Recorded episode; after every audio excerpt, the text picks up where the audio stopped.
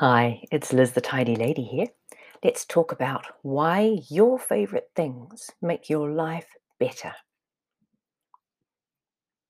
Being a thinky sort of person, I sometimes feel like I should be doing more, more exciting things, more big things.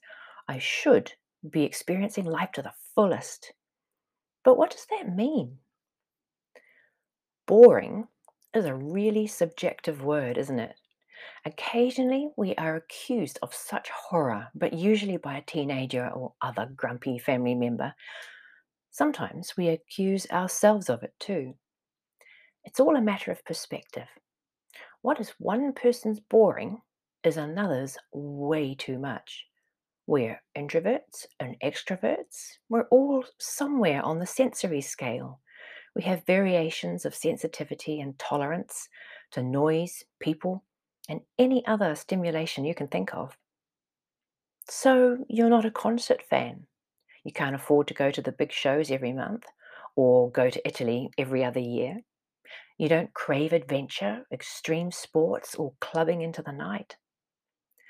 But other things bring you joy, familiar things like walking, playing with your dog, reading, playing board games with your family, cricket on the beach every summer, going to your favorite cafe. We like the familiar, but we also like new things and new experiences. New is fun, but the familiar is comforting. There is pleasure in taking a regular stroll through your neighborhood, admiring the same flowers, smiling at the people you recognize. Familiarity gives us an anchor in our busy, often frantic lives.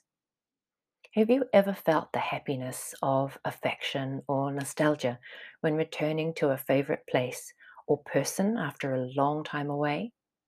That. We crave newness and variety too, so we buy new things instead of doing new things because it's so easy. Saving up to go somewhere new next year seems so far into the future that it's not very exciting, so we buy a new top instead but we often go back again and again to our favourite things, like children do with their favourite toys. How many mugs do you own? I bet you have a favourite one that you always look for when you need a cuppa.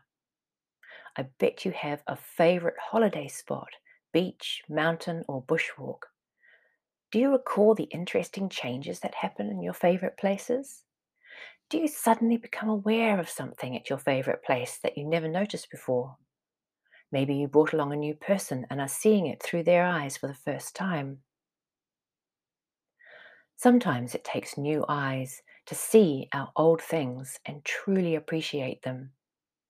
If you're trying to rein in your spending, trying to live a more sustainable life, or you're having a go at living more simply, you may have discovered this happens automatically.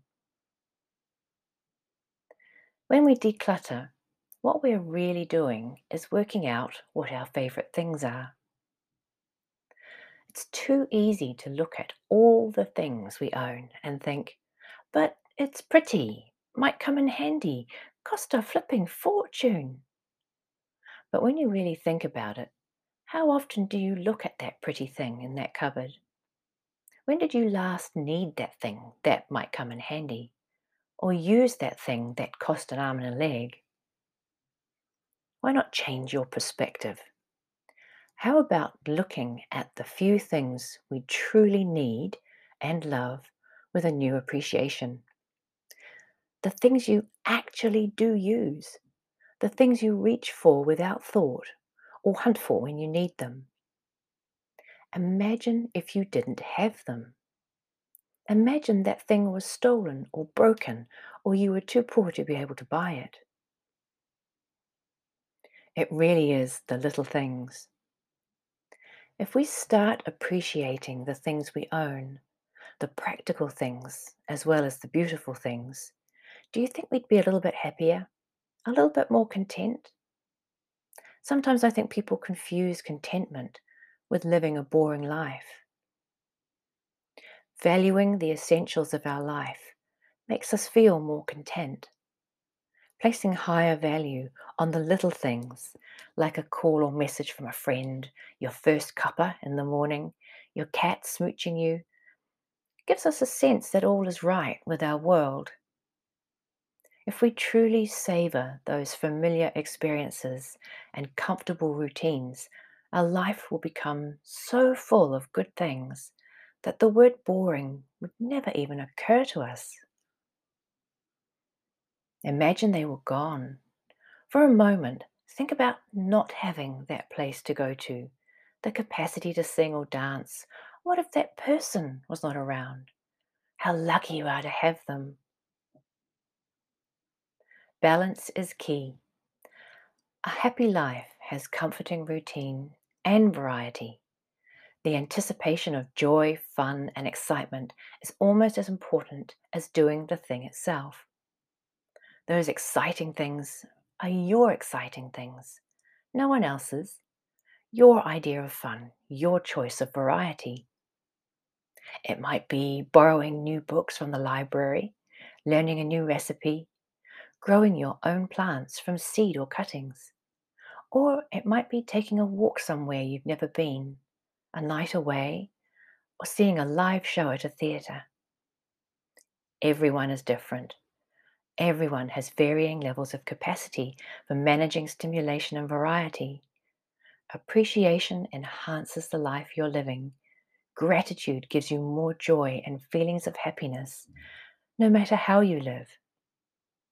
Life is not boring when we feel good about the little things and the big things, but especially the little things, because they happen all the time.